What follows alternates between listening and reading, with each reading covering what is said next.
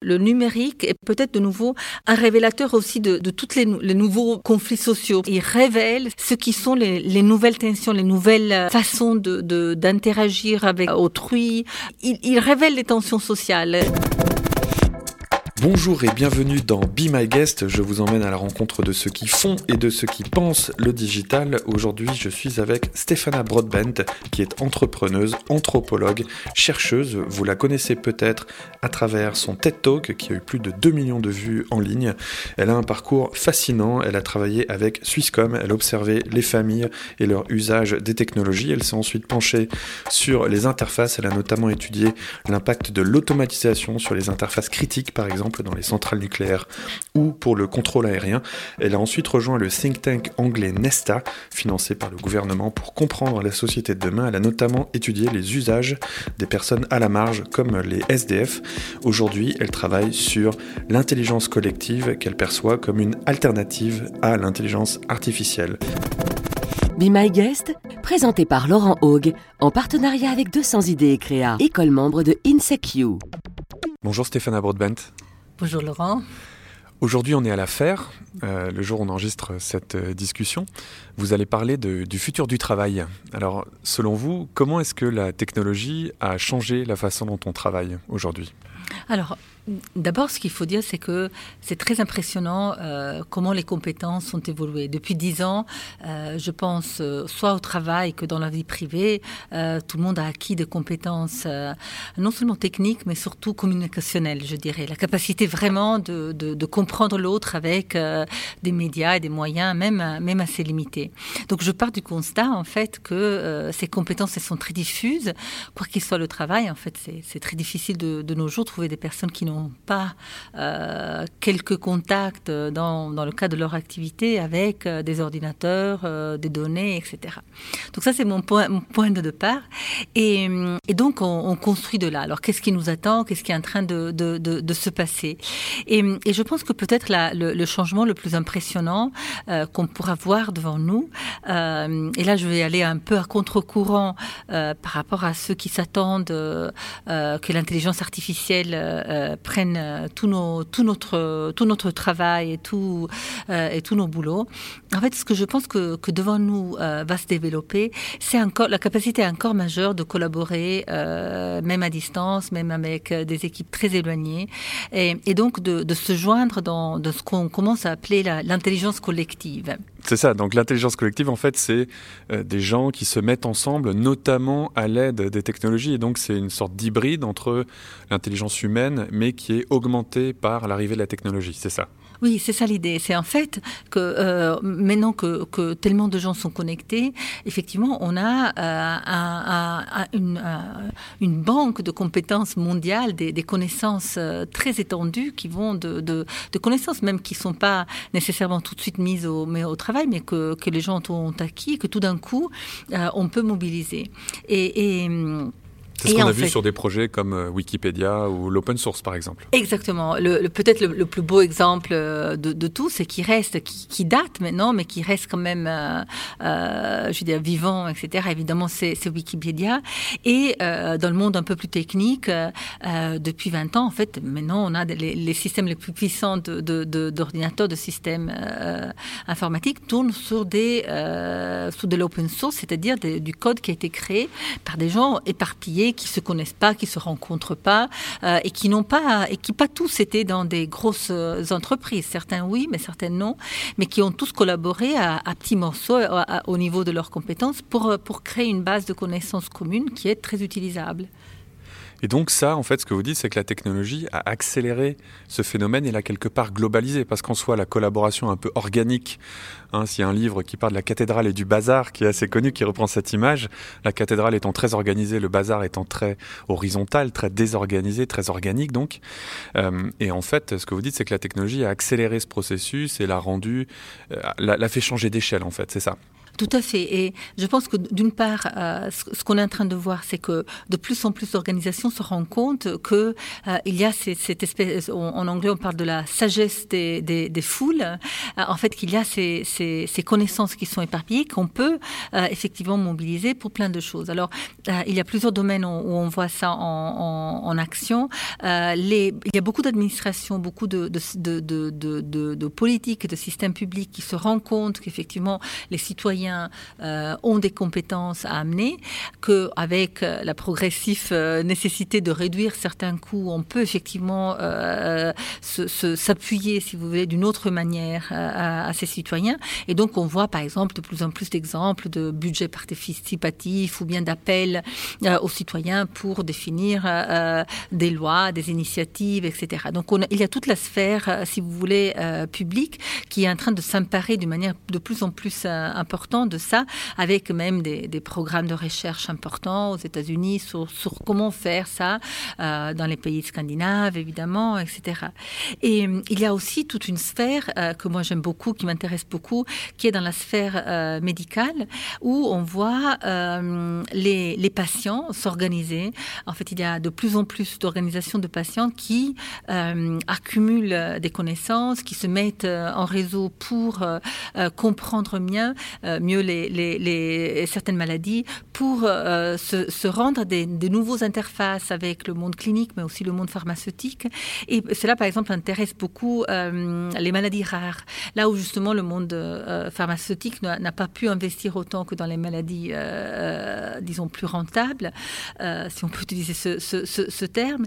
Et le fait de, de, pouvoir être en réseau a permis de partager des connaissances. Et là, vraiment, à chaque fois, je reste fascinée par euh, la, la, brillance, si voulez, de, de, personnes qui, euh, disons, qui n'étaient pas parties dans, ça, mais à cause un peu des événements de leur vie ou de leur, des, souvent de, la vie de leurs enfants, se retrouvent à devenir des spécialistes et à partager ça. Et, cela est en train, et de plus en plus, par exemple, euh, en, Angleterre, où, j'ai vécu bon, longtemps, il y a une grosse crise, par exemple, dans le monde psychiatrique. Il n'y a simplement pas assez de lits, pas assez. Et il y a beaucoup de ces organisations, par exemple, une organisation qui s'appelle Mind, par exemple, sur lequel les services publics s'appuient. Donc, les, ces initiatives, en fait, sont devenues vraiment des, points d'appui aussi pour euh, les services publics. Donc c'est les patients qui se mettent ensemble pour accumuler peut-être plus de savoir que l'expert euh, en face duquel euh, il ou elle euh, se retrouve, et donc ils se mettent à, collaborer. Et donc vous avez travaillé chez Nesta, qui est un think tank, comme on dit en anglais, je ne sais pas comment ça se traduit en français, enfin un espace de réflexion lancé par le gouvernement anglais, en l'occurrence. Et donc d'abord avec peut-être cette motivation de réduire les coûts, de mieux impliquer les citoyens. Et c'est vrai que c'est un phénomène qu'on a observé, qui a été, qui a, qui a un peu émergé de terre, qui a été accéléré par par la technologie, comme on l'a dit. Et le but de Nesta, c'était de comprendre en fait comment est-ce qu'on pouvait créer et systématiser ce phénomène. C'est-à-dire de pas juste voir se réveiller un jour, il y a Wikipédia qui s'est passé, on ne sait pas trop comment et pourquoi. Et donc, c'est de comprendre comment est-ce qu'on peut vraiment encourager ces processus, euh, qu'est-ce qui s'échange dans ces plateformes et comment est-ce qu'on pourrait impliquer les citoyens. Qu'est-ce que vous avez appris en, observant cette intelligence collective? C'était le titre de votre métier euh, chez Nesta. Qu'est-ce que vous avez appris? Quels sont les leviers qu'on peut utiliser pour euh, dynamiser, pour euh, allumer cette intelligence collective oui. Alors, euh, il y a deux choses. Déjà, de nouveau, moi je suis assez optimiste parce que je pense que le, point de départ, c'est que nous sommes naturellement collaboratifs et naturellement capables, de certaine manière, de, nous focaliser avec, avec autrui sur des tâches. Alors, ce qui, qui est, sur, des, sur des objectifs. Donc, on part, si vous voulez, avec un. nous avons, si vous voulez, un un bagage cognitif et culturel qui nous porte déjà à ça. On est plutôt fait pour on, est, on est fait exactement pour ça. On est notre fait, ADN est, collaboratif. Tout à fait. Notre ADN est collaboratif et notre ADN est fait pour euh, faire des projets ensemble. Donc déjà ça. Euh, le, le, le, deuxième aspect, c'est que en, fait, il faut toutefois euh, que les, les, plus beaux projets qu'on a qu'on a vu, que ce soit l'open source, que ce soit Wikipédia, les les, les, les cartes collaboratives, les, les systèmes de mapping euh, tous ces systèmes partent avec une espèce de, ce qu'on appellerait une gouvernance clairement ouverte. C'est-à-dire que les gens sont prêts à collaborer, à créer des grosses bases de connaissances euh, publiques et communes, s'ils savent d'une certaine manière que leur, euh, leur contribution n'est pas au profit, si vous voulez, qui sont pas en train de, de, de, d'enrichir quelqu'un d'autre. De faire du bien Exactement. pour leur communauté. Exactement. C'est-à-dire que, et, et, je pense que ça, c'est aussi un apprentissage qui a été fait dans ces dernières 10-15 années d'activité euh, numérique importante. C'est que euh, je pense que tout le monde est devenu assez euh, habile à reconnaître quand il y a un, un phénomène que je dirais extractif. Donc, ce qu'on ce qu'on met dedans est, tiré sans un gros bénéfice this uh, pour soi. Et je pense qu'on est devenu assez, assez habile. On, va chercher les motivations derrière, parce que c'est vrai, pour euh, travailler avec pas mal d'entreprises sur les sujets digitaux, il y a des gens qui vont venir nous voir en disant faites-moi une vidéo virale. Euh, par exemple, leur dit bah non, euh, une vidéo virale, en général, c'est vrai que si c'est une marque qui est derrière, les gens vont pas forcément la relayer pareil que si c'est par exemple une ONG comme il y a eu avec le Ice Bucket Challenge. Et donc, parce que c'est un peu le rêve des gens du business. On se dit, ah, il y a des gens qui travaillent gratuitement pour nous, pour ma marque, donc faites-moi un Wikipédia et puis les gens vont s'occuper du support à nos utilisateurs. Non, la motivation est importante. Et en fait, il y, a, un échange de valeurs dans ces plateformes. C'est-à-dire que quand je contribue à cette intelligence collective, je dois recevoir quelque chose, que ce soit du contenu, que ce soit un statut social, que ce soit une expérience. C'est ça que vous dites. Exactement. et c'est ce qu'on oublie très souvent. Oui, exactement. Et puis, euh, il y a une autre composante qui est vraiment très importante, et c'est là où je pense qu'il y a un énorme travail encore à faire, qui est celui des, hum, des outils et des plateformes. C'est-à-dire que, alors que justement, euh, en intelligence artificielle, on voit un déploiement de moyens extrêmement importants dans beaucoup, beaucoup de d'entreprises, de, centres de recherche, d'organisations, euh, euh, on voit en fait que les, les, plateformes collaboratives, elles sont encore, euh, il y a encore beaucoup à faire. il y a encore beaucoup à faire pour permettre justement une espèce de coordination facile, pour permettre un traçage. Donc, ce qu'on voit, c'est en fait, on voit beaucoup d'organisations, de, de, groupes, etc., qui travaillent avec des, finalement, des plateformes qui n'ont jamais été créées pour ça. On voit beaucoup de, de jolies tentatives il y a, il y a par exemple quelque chose qui s'appelle lumio.org, euh, je pense. Il y a euh, Democracy OS. Il y a tout un ensemble de, de plateformes, si vous voulez, plus pour euh, une démocratie participative qui a un seul but. d'ailleurs, je crois c'est le mot. voilà, liquide, liquide et, et, qui là essaye de trouver des moyens de, de, de, faire collaborer. Mais pour des systèmes qui sont, sont plus complexes, qui sont plus orientés à des, à, des objectifs, même, même, même éventuellement commerciaux ou comme ça, je pense qu'il y a du, travail à faire. Et ça fait justement plusieurs années qu'aussi chez, chez, chez, Nesta, il y a un peu un appel à, ben, euh, faites, faites, des, euh, faites des efforts, investissez là-dedans parce qu'il y a beaucoup à faire. Et il y a évidemment des, il y a des, des, plateformes qui marchent bien, mais qui souffrent un tout petit peu de, de cet aspect un peu extractif que, que, je disais. Je pense à Amazon Torque qui existe depuis très longtemps, qui est une plateforme pour que où n'importe qui, d'une certaine manière, peut lancer euh, des petits travaux, des petites contributions online, et euh, euh, habituellement pour un prix assez, assez réduit, ou pour une, oui, quelques cents, quelques cents par, action.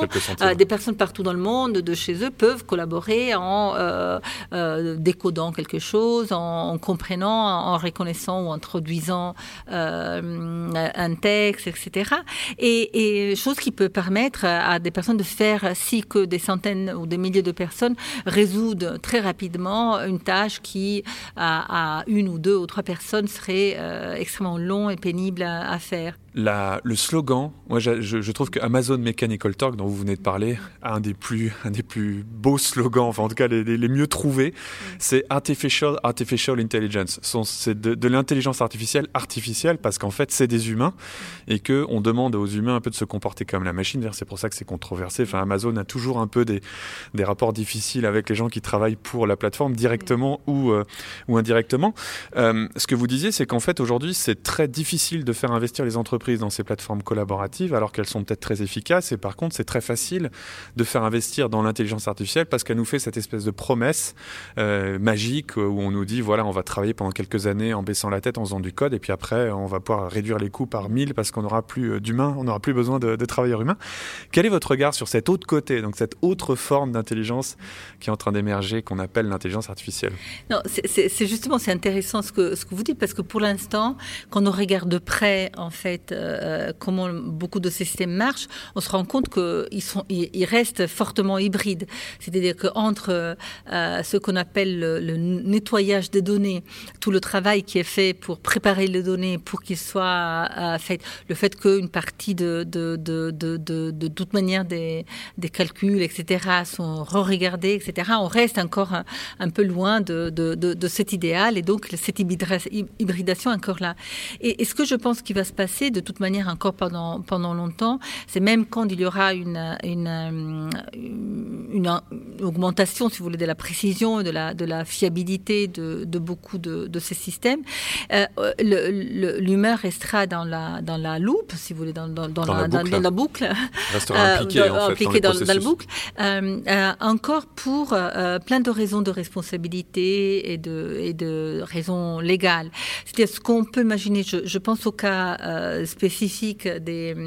On, parle beaucoup comme un des cas les plus, de plus grand succès actuel sur, dans, dans l'artificiel, dans, le monde médical, qui est en, soit bien en analyse pathologique que pour la détection de mélanome. effectivement, en, en enseignant à, un système automatique de AI, d'intelligence artificielle, euh, en lui enseignant, en lui montrant des, des, milliers et des milliers de, radios, euh, la détection et le diagnostic euh, de mélanome et de, cancer de la peau et de cancer euh, du sein, apparemment à un niveau de, précision très très élevé, euh, pratiquement, sinon pareil ou même meilleur parfois qu'un radiologue. Et donc c'est porté comme un exemple. Toutefois, à, à chaque fois, le radiologue intervient. Jamais, euh, en fait, il y a le cas où euh, il n'y a pas une supervision éventuelle euh, du, du, médecin. Et de même, un des cas les plus controversés actuellement, c'est justement dans la aux États-Unis l'utilisation de systèmes prédictifs d'intelligence artificielle pour décider euh, euh, si euh, quelqu'un a le droit à une liberté conditionnée. Et, là aussi, en se basant sur des profils nombreux, des probabilités de, récidive ou de, retour, des systèmes d'intelligence artificielle peuvent faire des recommandations sur la, potentielle, la potentialité de libérer ou non. Mais le juge reste dans la boucle pour effectivement valider ou non euh, ce type de, de suggestion automatique.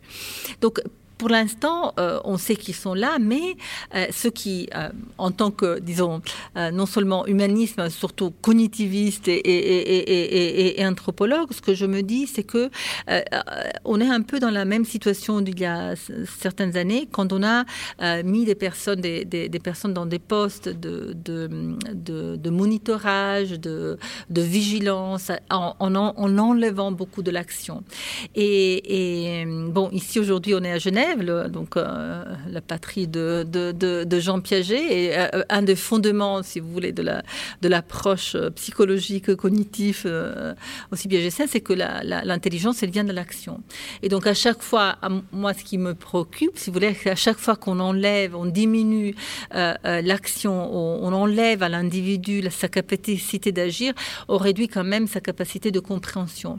Et c'est peut-être la chose. Et donc de décision, parce qu'en fait, on retire l'action, mais on demande toujours de prendre la décision à la fin. Et c'est la théorie, les vieux pilotes d'avion disent que les jeunes ne savent plus piloter parce que, en fait, euh, c'est devenu tellement automatisé qu'ils savent plus gérer un incident comme peut-être avant les, les, vieux pilotes savaient le faire. Donc c'est qu'on perd en fait nos, nos, skills, nos capacités à cause de l'automatisation, mais on reste à la fin à devoir euh, prendre des décisions et on prend mieux, on prend la décision mieux quand on connaît le, le, les éléments sur lesquels on décide. C'est ça que vous dites. Et exactement. Et, et, et, et, en fait, on, on, souvent, en fait, les, les, ces postes restent un peu la dernière, la, le, le, le, dernier baloir, la dernière ligne dernier de secours, le, dernier rempart pour, euh, pour éviter l'accident, la, éviter l'erreur, mais souvent sans les moyens et, et surtout la, transparence. On et parle beaucoup. des boîtes noires, voilà, c'est ça. C'est qu'on reçoit, on dit à 80% de chance cette personne va pas récidiver, mais on ne sait pas comment l'algorithme a calculé ça, pourquoi, si c'est sur des critères racistes, comme euh.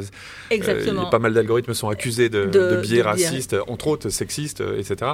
Exactement. Donc voilà, on, on, demande à un humain en fait d'être responsable, et puis euh, c'est une sorte de fusible quasiment. Exactement. Et je pense que c'est un peu ça. Et donc il y aura, à part les, les habituelles discussions éthiques, si vous voulez, il y aura vraiment un, un débat aussi de nature presque cognitive, de quel, de quel, quelle, va être la, possibilité d'intervention, de, si vous voulez, d'un humain qui est, mis là en, en, sécurité pour, pour gérer les situations de risque. Oui, c'est vrai, il y, a, presque un côté aléatoire. C'est qu'il faut qu'il y ait un humain, puis il va se retrouver à assumer une erreur d'un système, mais au moins on aura quelqu'un à mettre à la télé en disant c'est de sa faute. Sa faute. Alors justement, ça, va, ça va permettre d'amener sur, votre, sur votre, votre parcours, parce que bon, vous êtes euh, vous intéressez depuis très longtemps à cette collision entre technologie et, société, avec un regard d'anthropologue, hein, c'est mm. votre, votre formation. Alors j'aimerais qu'on revienne sur les différentes étapes. Vous avez travaillé pour une société de télécom, euh, vous avez étudié le comportement des SDF euh, et de la technologie, vous avez parlé d'intelligence, étudié l'intelligence collective dont on a déjà parlé, et vous avez aussi fait des études sur euh, justement ces métiers qui deviennent euh, quelque part tellement annihilants que les gens ne font plus attention et ça mène à des accidents, avec notamment l'exemple des conducteurs de train. Est-ce que vous pouvez nous en dire un peu plus sur cette recherche? Oui, en fait, euh, voilà, justement, en venant, en, en, venant avec un regard un peu de ce qu'on appelle les, un peu les facteurs humains, ou en France on appelait ça l'ergonomie cognitive, et, etc. Je, je, me suis un peu penchée sur justement ces métiers qui avaient peu à peu euh, perdu euh, le côté, d'une part, justement, le, le, côté actif, mais surtout qui avait aussi perdu, euh, qui était devenu de plus en plus isolé. Et abstrait, quelque part, qui n'était plus relié à la réalité. Tout à fait. Si vous pensez, si vous regardez, il y a un très beau film de Michel Carnet, je crois que s'appelle La bête humaine, où il y a une longue séquence où, Jean Gobin, conducteur de train, avec son compagnon le, qui, qui, remplit de, de, charbon le, train. Donc, il y a ces deux personnes qui interagissent, qui sont très physiques dans leur, dans leur gestion. Alors, sans vouloir rentrer dans, les années 30, mais si vous regardez actuellement euh, un conducteur de train, effectivement, euh, ça pourrait être un pilote d'avion, donc euh, avec très peu d'action, isolé, seul, etc. Et les cas d'accident que, que, que, j'ai analysés sont des cas dans lesquels, souvent, en, fait, le, le, et je les ai choisis pour ça, le conducteur était au, au téléphone, en fait. Il, il, euh, c'est ça, c'est tellement ennuyeux que, invariablement on sort le téléphone et puis on commence à, jouer. Même si c'est euh, même si c'est interdit, même si c'est D'ailleurs, j'ai parlé avec des sociétés. Euh, j'étais fait une présentation dans une société d'autoroute que je ne nommerai pas et il y a une recrudescence en ce moment d'accidents avec ce qu'ils appellent les hommes en jaune, donc les gens qui interviennent. Et il y a une recrudescence monstrueuse d'accidents parce que les gens sont sur leur portable sur les longues lignes droites de l'autoroute. Tout à donc c'est le même phénomène. Et ça, c'était le même phénomène. Là, par exemple, un, un, un, cas tragique au, aux, États-Unis où le conducteur savait en fait, il, il faisait la même route euh, et la, son seul, sa seule fonction en fait, c'était d'appuyer un, un, bouton euh, pour mort toutes les deux minutes. ou bien pour l'ouverture de porte euh, quand il était en, gare et quand il savait qu'il avait devant lui une quinzaine, une vingtaine de minutes de, de, de, parcours, effectivement, il, il, commençait à regarder, à envoyer des, dans, des SMS ou des messages, etc. ce jour-là, quelque chose se passe, euh, qui en fait c'était en plus une, euh, une, ligne à une seule ligne, donc euh, pas, pas deux, et il y a une collision frontale, etc. Et, et là, en fait, quand on, quand on regarde, et c'est justement le problème de comment est-ce qu'on peut garder la vigilance, comment est-ce qu'on peut assurer oui, qui est responsable quelque part, parce que le système a été designé d'une façon qui fait que, c'était tellement même une minute de, de d'attention, exactement. Et alors justement, je crois qu'il y a des, des centrales nucléaires, par exemple, qui vous ont mandaté pour réinventer leur, euh, leur interface, donc le centre de contrôle. Qu'est-ce que vous avez amené comme changement, par exemple, sur ces, ces grosses salles de contrôle? On imagine des gens comme ça avec des chapeaux, des, des blouses blanches et puis plein de boutons rouges partout, un énorme bouton sur lequel il faut surtout pas appuyer. C'était quoi un petit peu la, démarche que vous ameniez et puis au final, qu'est-ce qu'il y a eu comme changement? Alors, euh, ce qui est, on a travaillé sur un. Donc, moi, mon rôle, c'était vraiment de faire des observations. J'étais là un peu jour et nuit. Euh, effectivement assez fascinant, euh, des, salles euh, monstrueuses, une responsabilité incroyable des personnes qui, qui gèrent la centrale. Aussi, hein, ça. Oui, une, responsabilité gigantesque, des temps de réaction d'une centrale euh, très lente. En fait, quand vous, vous commencez une, une, opération, ça peut prendre des heures pour que l'effet se, se sente, donc des, des, temps assez lents. Mais je crois que peut-être la chose qui nous a le plus frappé, on était la, donc la, la, la nouvelle génération de centrales voulait automatiser une, fonction qui était faite, disons, d'une manière plus manuelle. Il y avait l'introduction d'un élément qui s'appelle le bord, qui était, qui était fait, disons, manuellement. Les quantités étaient définies manuellement. Mais ce qui était fascinant dans cette salle, en fait, totalement aseptique, euh, isolée, loin de la, en fait, de la, du réacteur lui-même, les, les opérateurs nous disaient, mais tu sais, moi, je le sens avec le nez. Et, et toucher leur nez, je dis, oui, il y a quelque chose qui va. Et, et, tu es là et tu te dis, mais qu'est-ce qu'ils peuvent bien sentir? Et en fait, leur, leur problème dans, dans l'automatisation, c'était que tout d'un coup, ils n'auraient pas senti la, la, le changement, la centrale. Avoir ils leur intuition. Et, et, là, en fait, notre, notre rôle, et beaucoup de, de, de, personnes qui s'occupent après d'essayer de, de, capturer, d'automatiser certains, certains éléments, c'est de dire, mais qu'est-ce que c'est cette connaissance un peu implicite, presque corporelle, quand on est aussi distant d'une, d'une, de, la, de là où le process euh, se passe. Et, et voilà, et c'était, c'était essayer de comprendre ça et aussi faire des recommandations de nouveau euh, pour essayer de garder euh, l'opérateur bien actif. De leur laisser finalement leur part d'humanité. et, surtout leur part de, de, de, finesse, de compétence, d'intangible. C'est intéressant parce que je crois qu'on va justement vers un monde où, enfin, une, de mes grandes théories, c'est que le, le, quelque part, l'émergence des ordinateurs nous repousse vers notre humanité. C'est-à-dire que plus ça va s'automatiser, plus il va falloir qu'on se tourne vers ce qui n'est pas automatisable. Mm. Et un des combats entre, et à mon avis, c'est pas un combat parce qu'en fait il faut les deux, mais c'est entre la data et l'intuition. Mm. Et euh, il faut une complémentarité des deux. Mais ça me permet de faire un parallèle avec un autre, euh, une autre, un autre moment de votre vie où il y avait un peu cette même, euh, cette même dynamique. C'est-à-dire qu'il y avait des endroits où on avait beaucoup d'éléments, où on pouvait faire confiance à l'intangible, au contexte, et puis des éléments où au contraire on avait très peu d'informations. C'était quand vous êtes travaillé pour euh, l'opérateur de téléphonie mobile euh, et d'ailleurs téléphonie tout court euh, nationale suisse, Swisscom, et vous étiez anthropologue et vous alliez observer les familles et vous voyez qu'il y avait par exemple une hiérarchie dans les différents canaux de communication. On avait certains où justement on avait très peu d'informations contextuelles, très peu d'informations humaines, genre le SMS, et qu'à l'inverse, bien sûr, quand on se voit de face à face, ben, on peut tout de suite imaginer le, ton de la personne, comment il ou elle, de, quoi il ou elle a l'air, etc. Est-ce que vous pourriez nous raconter un petit peu à l'époque cette, ce constat que vous aviez fait sur l'utilisation que font les gens de tous ces canaux de communication qui nous envahissent. Et aujourd'hui, c'est vrai que pour communiquer, on a des options, euh, on a des, centaines quasiment de, canaux.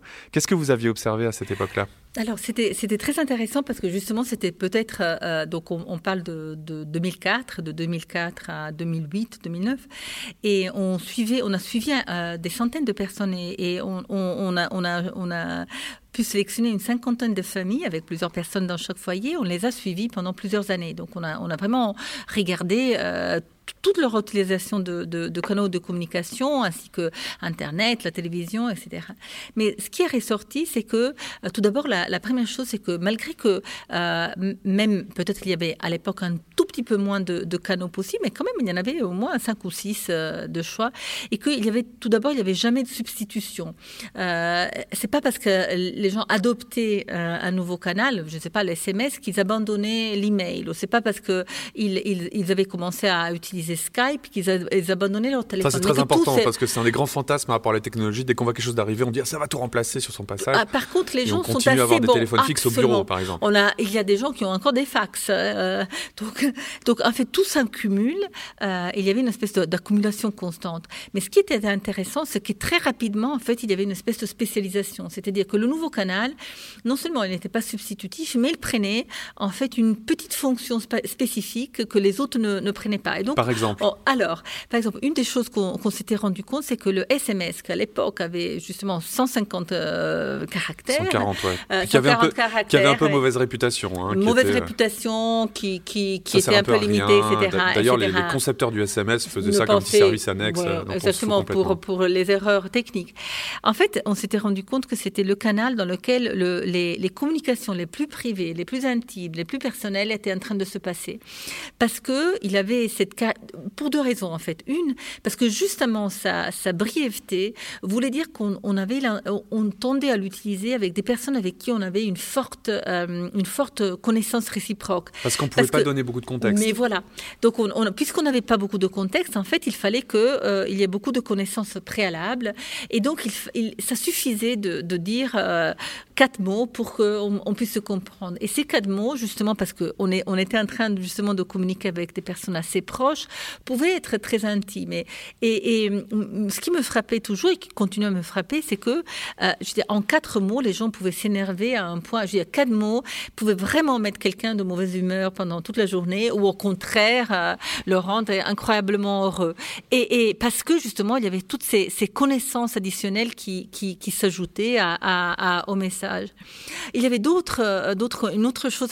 à l'époque, il y avait justement tous les opérateurs, puisqu'on aussi, mais tout, mais tout le monde avait vu avec beaucoup de, d'inquiétude l'arrivée de Skype. donc, c'était des appels gratuits. Et, et, mais si vous vous rappelez, surtout euh, à l'époque, en fait, le grand avantage de Skype, c'était de pouvoir se voir. Et, et nous, ce qu'on s'est rendu compte, c'est que euh, en fait, il y a très peu de gens avec qui on a envie d'avoir de, d'avoir des conversations. Et puis ça crée des enjeux, voilà, ça crée des enjeux assez forts parce qu'il faut être euh, montrable, par exemple. Il faut être montrable. Il faut aussi, euh, fondamentalement, quand vous quand vous vous voyez aussi, vous ne pouvez pas être en train de faire autre chose. Vous pouvez pas pianoter sur votre être en train. Donc, en fait, il faut une espèce de d'attention réciproque très importante. Et, et ce que on, a constaté, c'est qu'en fait, les, les coups d'appel euh, Skype étaient généralement c'est-à-dire que les gens se donnaient un rendez-vous euh, spécifique à une heure pour que euh, les deux personnes soient disponibles justement à se donner l'attention réciproque. Voilà, pour les, pour les auditeurs les plus jeunes, il faut leur expliquer qu'il y, avait, ah, il y a eu un monde sans smartphone et que donc la seule façon d'accéder à Internet, la seule façon d'accéder à Internet, c'était via un ordinateur de bureau ou un ordinateur je mets les guillemets, portable qui faisait 10 kilos. Mais du coup, en effet, il fallait prévoir, il fallait dire on se Skype à telle heure parce que on pouvait pas, euh, il n'y avait pas des réseaux qui permettaient de faire de la vidéo dans le bus comme aujourd'hui. Mais il y avait une autre raison pour cette planification, c'était que justement, il fallait aussi que les deux personnes se, rendent disponibles pour ce type d'appel euh, euh, en même temps. Et, ça, c'est quelque chose qui a, c'est un peu une, une, approche qui a, qui a conduit un peu beaucoup de. de Donc c'est un facteur limitant en fait. C'est pour ça que Skype n'est pas arrivé puis n'a pas mis les opérateurs au chômage, comme on l'a pensé euh, un Et au contraire, pendant des années et des années, je pense que là, je n'ai pas regardé euh, ces dernières deux années, mais, mais pendant des années, en fait, la plupart des gens avaient un maximum de deux ou trois contacts réguliers par Skype. Et c'était typiquement des personnes extrêmement proches, euh, typiquement la grand-mère ou la, quelqu'un de, de, de, de, proche à, à, distance, avec lequel on, on, tendait, on avait la tendance à avoir des rendez-vous spécifiques parce que justement, tous les deux devaient être disponible à cette communication. Non seulement disponible physiquement, mais disponible mentalement. il y a plein de contraintes. Hein. On ne peut pas faire un Skype avec une vidéo dans la nuit, par exemple. Il faut qu'il y ait de la lumière. Enfin, voilà, il y a plein de choses. Est-ce qu'il y avait euh, un. Parce que c'est vrai que, bon, ben, comme, comme tout le monde, moi, j'interviens avec beaucoup de ces médias. Puis il m'arrive de passer d'un média à l'autre. Il m'arrive de dire, tiens, pour tel problème, il va falloir qu'on se voit. Ou tel problème, je vais plutôt le faire par email ou je vais appeler. Comment est-ce que ça se passe, cette, euh, euh, ces bons qu'on va faire, en fait, entre ces canaux? Donc, il y a peut-être le SMS à une extrême, euh, euh, très peu de mots, euh, pas très visuel, et puis à l'opposé, se voir en personne. Et puis au milieu, il y a tous ces canaux différents, chacun avec leurs limites et leurs possibilités. Comment est-ce qu'on choisit en fait sur quel canal on, va aller? D'abord, ce qui est intéressant, c'est que tendanciellement, la communication tend à rester à l'intérieur du, même canal. C'est rare que les gens sautent. Par exemple, si on, si on est en train de faire des conversations via WhatsApp, par exemple, on va rester dans WhatsApp. On va, on va rester dans WhatsApp. Et en fait, c'est souvent vu comme quelque chose d'assez mal poli. De tout d'un coup, on est en train de parler de WhatsApp et tout d'un coup, vous m'appelez. Euh, pourquoi est-ce que vous m'interrompez de cette manière-là? On le fait, et typiquement on le fait quand il y a une sensation qu'il y a une forte ambiguïté. C'est-à-dire que si on se rend compte, on ne s'est pas bien compris, on n'arrive pas à se comprendre, il y a une possibilité de, je sais pas, de se fâcher ou de pas, etc. Alors on passe à un canal où il y a une espèce de, niveau d'information supérieur. Mais sinon, on a la tendance à rester à l'intérieur du même. Puis il y a évidemment la chose qui a changé et complètement et bouleversé toute la communication, c'est le fait de parler publiquement, c'est-à-dire tous les canaux. Qui nous permettent, que ce soit par des groupes WhatsApp, par des groupes euh, évidemment en social media, et de, le fait de, parler publiquement. Et, et, là aussi, euh, il y a quand même des normes assez, assez intéressantes qui se sont établies assez rapidement et que j'ai l'impression continuent à persister même, même avec plusieurs années et qui font aussi du fait que fondamentalement, quand on a une communication de, de un à beaucoup, disons à, à, plusieurs, la sensation d'obligation euh, elle diminue. on ne se sent pas obligé nécessairement de répondre. Et donc, euh, cette communication a ses caractéristiques qui sont très différentes. Alors, ça pèse. Alors, euh, je retiens de ce que vous dites aussi que vous ne recommandez pas le divorce par SMS. Hein, il vaut mieux se voir pour ça. Quelque chose que je vois moi vraiment dans mon quotidien, c'est que par exemple, donc je, suis impliqué dans beaucoup d'événements et quand il y a une caméra et un live sur Internet, un speaker ne va pas du tout se comporter de la même façon que quand il n'y a pas de caméra. et du coup, c'est vrai qu'on a conscience aussi du regard des autres et on voit tout de suite que les gens se censurent, ils se tiennent pas pareil, ils n'utilisent pas le même vocabulaire, ils ne vont pas dire certaines choses dans, le monde du business, on va pas dire les, petits secrets. Donc euh, clairement, il y, a, des impacts très forts de ce passage euh, de l'expression euh, privée vers l'expression publique. C'est vrai que le mot ambiguïté, moi je le retiens beaucoup parce qu'il y a beaucoup d'ambiguïté, il, y a beaucoup de place pour l'ambiguïté puisqu'on a peu de mots, puisque c'est pas toujours très visuel, puisque ensuite on sait plus si on parle à une personne ou à beaucoup. C'est assez intéressant et donc on en revient peut-être pour ça dans les situations les plus importante vers, toujours le, fait de se voir euh, en personne. Un des grands fantasmes, euh, peut-être qui n'est pas arrivé et qui était, dont on parlait beaucoup au début des années 2000, c'était cette idée que la vie privée allait envahir le travail. Et ça, je crois aussi que vous êtes penché beaucoup sur cette question euh, pendant cette recherche avec Swisscom. Ah, en fait, ce qui s'est passé justement quand, quand il y a eu tout d'un coup la, la, la, la possibilité d'une part de, de travailler de, de, la maison, de travailler la maison, justement, il y avait, il y avait une grosse. Euh, je m'appelle, il y avait beaucoup, beaucoup de discussions. C'était l'époque du, BlackBerry, que beaucoup de gens ont, oublié justement, euh, justement, qui était justement cet outil incroyable pour qui, tout d'un coup, permettait de, faire ses emails euh, professionnels à la maison.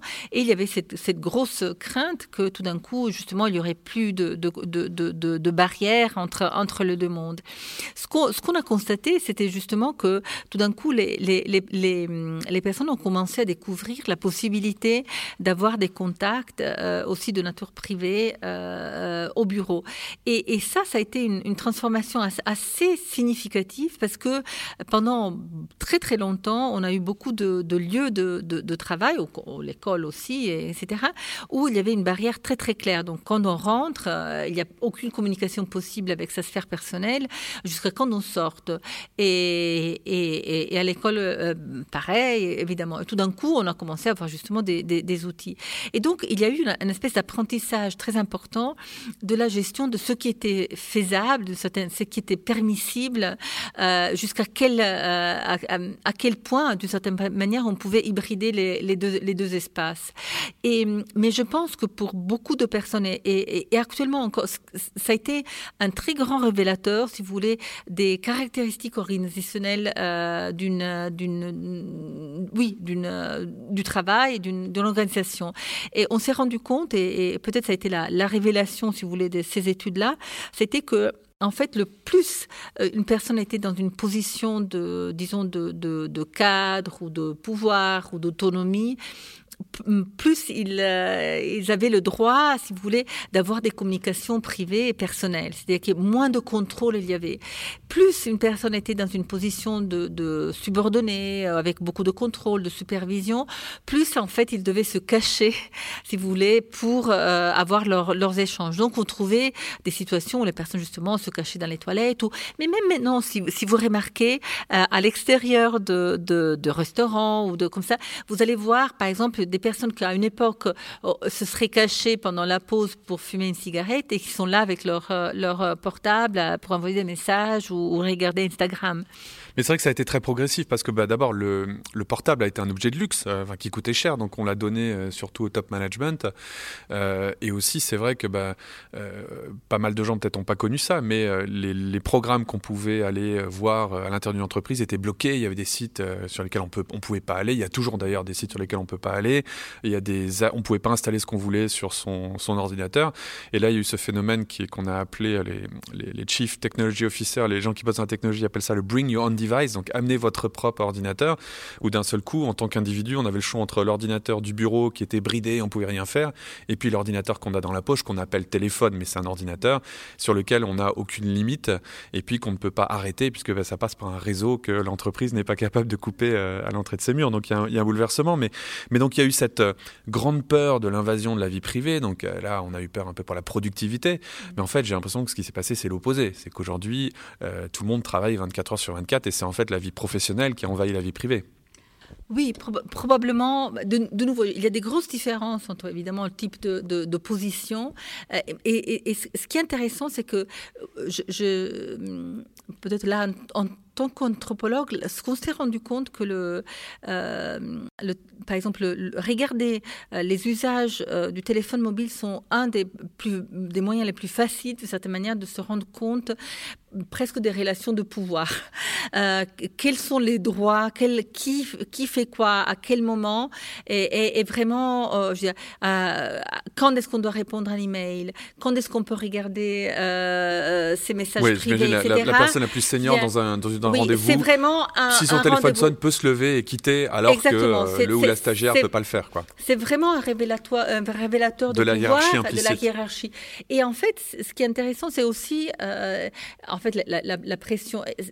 Je, dis toujours que le, numérique est, peut-être de nouveau un révélateur aussi de, de, de, tous les, les, nouveaux conflits sociaux potentiels.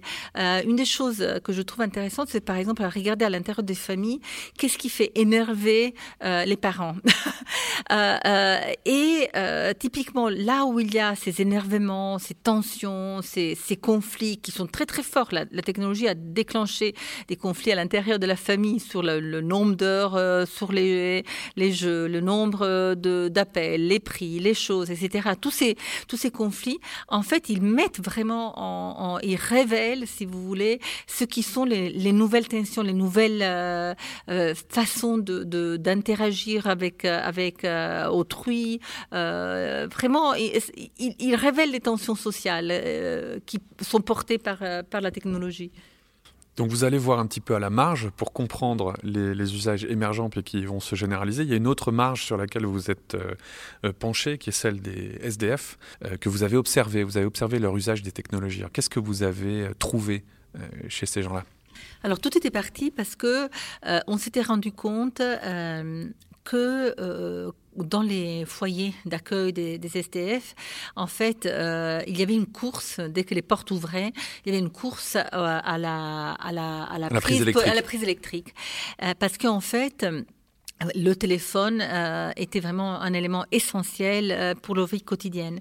Et l'autre chose qu'on avait constaté, donc cette étude a été faite à Londres, où malheureusement il y a vraiment beaucoup de personnes dans la, rue, c'est que pendant la journée, euh, il y avait beaucoup de, de, de, sans-abri dans, les, dans les salles gratuites d'usage d'Internet.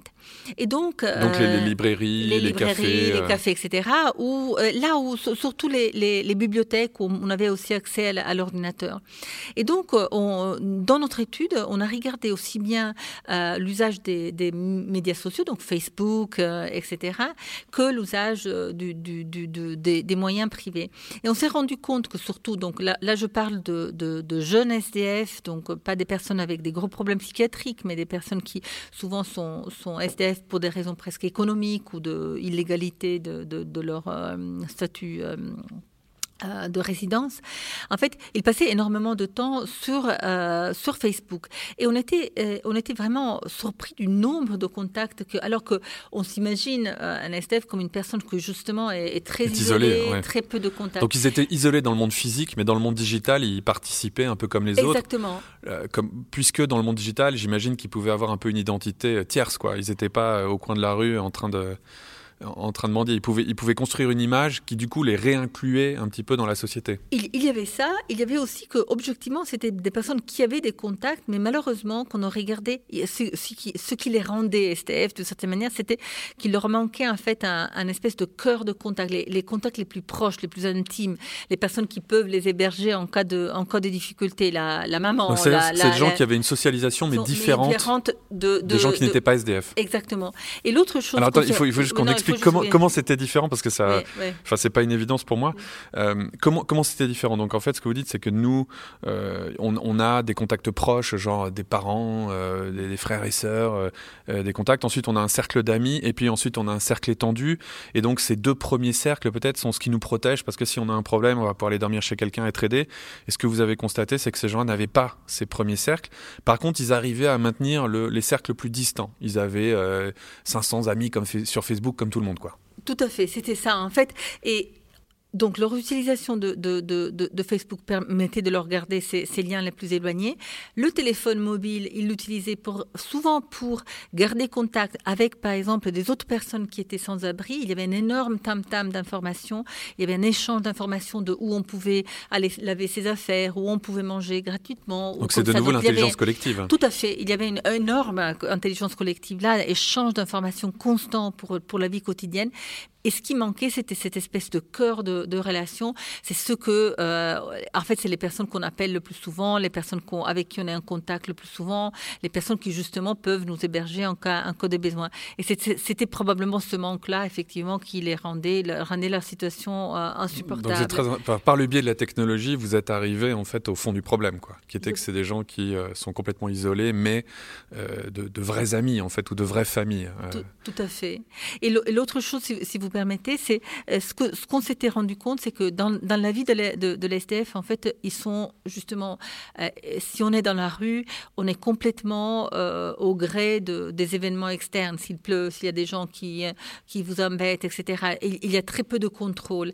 Et aller sur Internet, c'était un des peu de moments de contrôle qu'ils avaient dans la journée. En fait, c'était là qu'ils pouvaient choisir de lire euh, un certain journal euh, de leur lieu d'origine, d'écouter une certaine chanson. Et c'était vraiment comme un moment de... de c'était vraiment le moment où ils pouvaient le mieux exprimer leur moment de, de, de contrôle sur, le, mmh. sur leur environnement. Oh, ils étaient assimilés, ils étaient comme les autres à ce moment-là. Tout à fait, oui. Et quand vous regardiez les usages, c'est des gens. Enfin, on a toujours un peu ces clichés sur, euh, sur les SDF. et quand vous regardiez leurs usages, c'est des gens qui allaient lire un journal, qui euh, regarder des vidéos YouTube euh, Enfin, c'est complètement normal ou vous avez constaté une différence? Non, à part, à part le fait de chercher certaines solutions pour euh, justement où est-ce qu'il y avait quelque chose à où aller à part l'aspect survie quoi l'aspect survie honnêtement il n'y avait aucune différence dans leur usage qu'une autre personne de 25 ans qui regarde le, le foot ou veut regarder une, une, une, vidéo ou, ou, lire les dernières infos. Stéphane Broadbent, vous êtes allé essayer de comprendre cette révolution numérique au sein des familles. Ensuite, vous êtes intéressé au, travail, euh, vous êtes intéressé au SDF. Où se porte votre regard euh, ces temps-ci? Alors, en, ce moment, euh, je pense que beaucoup de gens, peut-être euh, la thématique qui, m'inquiète le plus, c'est, évidemment le, le, changement climatique.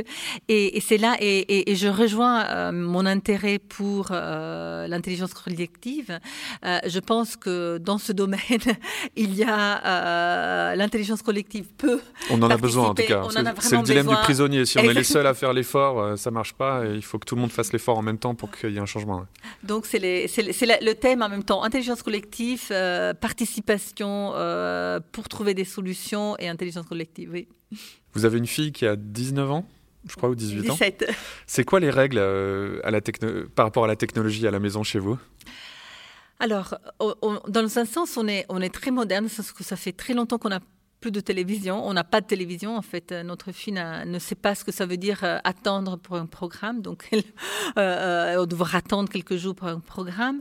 et actuellement, je pense qu'il y a des règles, je dirais, de, participation à la, vie familiale, comme beaucoup de gens. on aime bien qu'elle nous regarde en face quand elle nous parle. on n'a pas envie de regarder l'arrière d'un téléphone. Et donc, une certaine capacité de socialisation face à face. Pour, par rapport à il y, a tous ces, clichés un peu sur les jeunes générations. Enfin, depuis la, depuis la nuit des temps, moi qui m'intéresse à l'histoire, j'ai trouvé l'autre jour euh, un prof en Angleterre en 1815 qui se plaint du fait que les élèves ne savent plus écrire au tableau. La technologie qui est coupable de ce de ce, délitement de la société, c'est le papier. Hein, c'est qu'on a amené le papier dans, les classes. Vous, quand vous regardez cette euh, jeune génération qu'on dit euh, accro, on dit qu'ils ont la capacité de se concentrer trois secondes, vous êtes optimiste ou vous êtes pessimiste? Moi, je suis toujours optimiste euh, parce que je trouve qu'il y a d'autres compétences qui, qui, qui, sont en train de se développer. Lesquelles? Euh, Par exemple, justement, la capacité de traiter un nombre impressionnant d'informations. Euh, je pense que c'est un challenge incroyable, le fait de devoir complètement, continuellement filtrer, choisir, voir, filtrer, choisir. Donc, je pense que cette, cette capacité est, est, va se développer. J'aimerais parfois qu'il puisse, d'une certaine manière, exercer cette, cette capacité peut-être aussi dans un contexte éducatif, euh, chose qui est difficile à faire et, et, et, l'école, je pense, elles, elles, font ce qu'elles peuvent. Euh, c'est vrai euh, que j'ai des inquiétudes par rapport au problème de l'attention, mais je les ai autant pour les parents que, et pour les adultes que pour, pour les jeunes. Donc je ne pense pas que ce soit un problème générationnel, c'est un problème que nous, nous, avons tous à prendre d'une certaine manière à, à, contrôler euh, euh, notre attention, mais, mais là c'est un long discours. Merci Stéphana. Merci Laurent. Merci d'avoir écouté Be My Guest. Je vous retrouve très vite avec Antoine Verdon pour parler blockchain. Il est le cofondateur de Block Factory et Proxeus. C'était Be My Guest, présenté par Laurent Haug en partenariat avec 200 idées créa, école membre de INSECU.